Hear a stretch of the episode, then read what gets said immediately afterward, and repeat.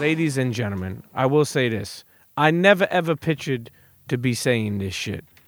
Never. I really didn't because you know I do a lot of things, but I didn't expect I didn't expect to be doing this type of thing. But ladies and gentlemen, internets worldwide, as my main man Dallas Penn would say, los internetos for Spanish speaking uh, internets.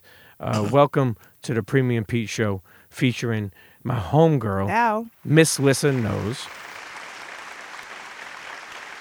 Um, yeah, I said that. I can't believe that. Uh, who the fuck would have thought I'm here? But anyway, um, you know, what's up, Miss Lissa? I think that this is a great thing because sometimes the unexpected is the best thing.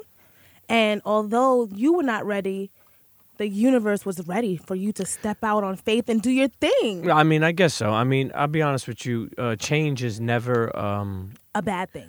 well, it,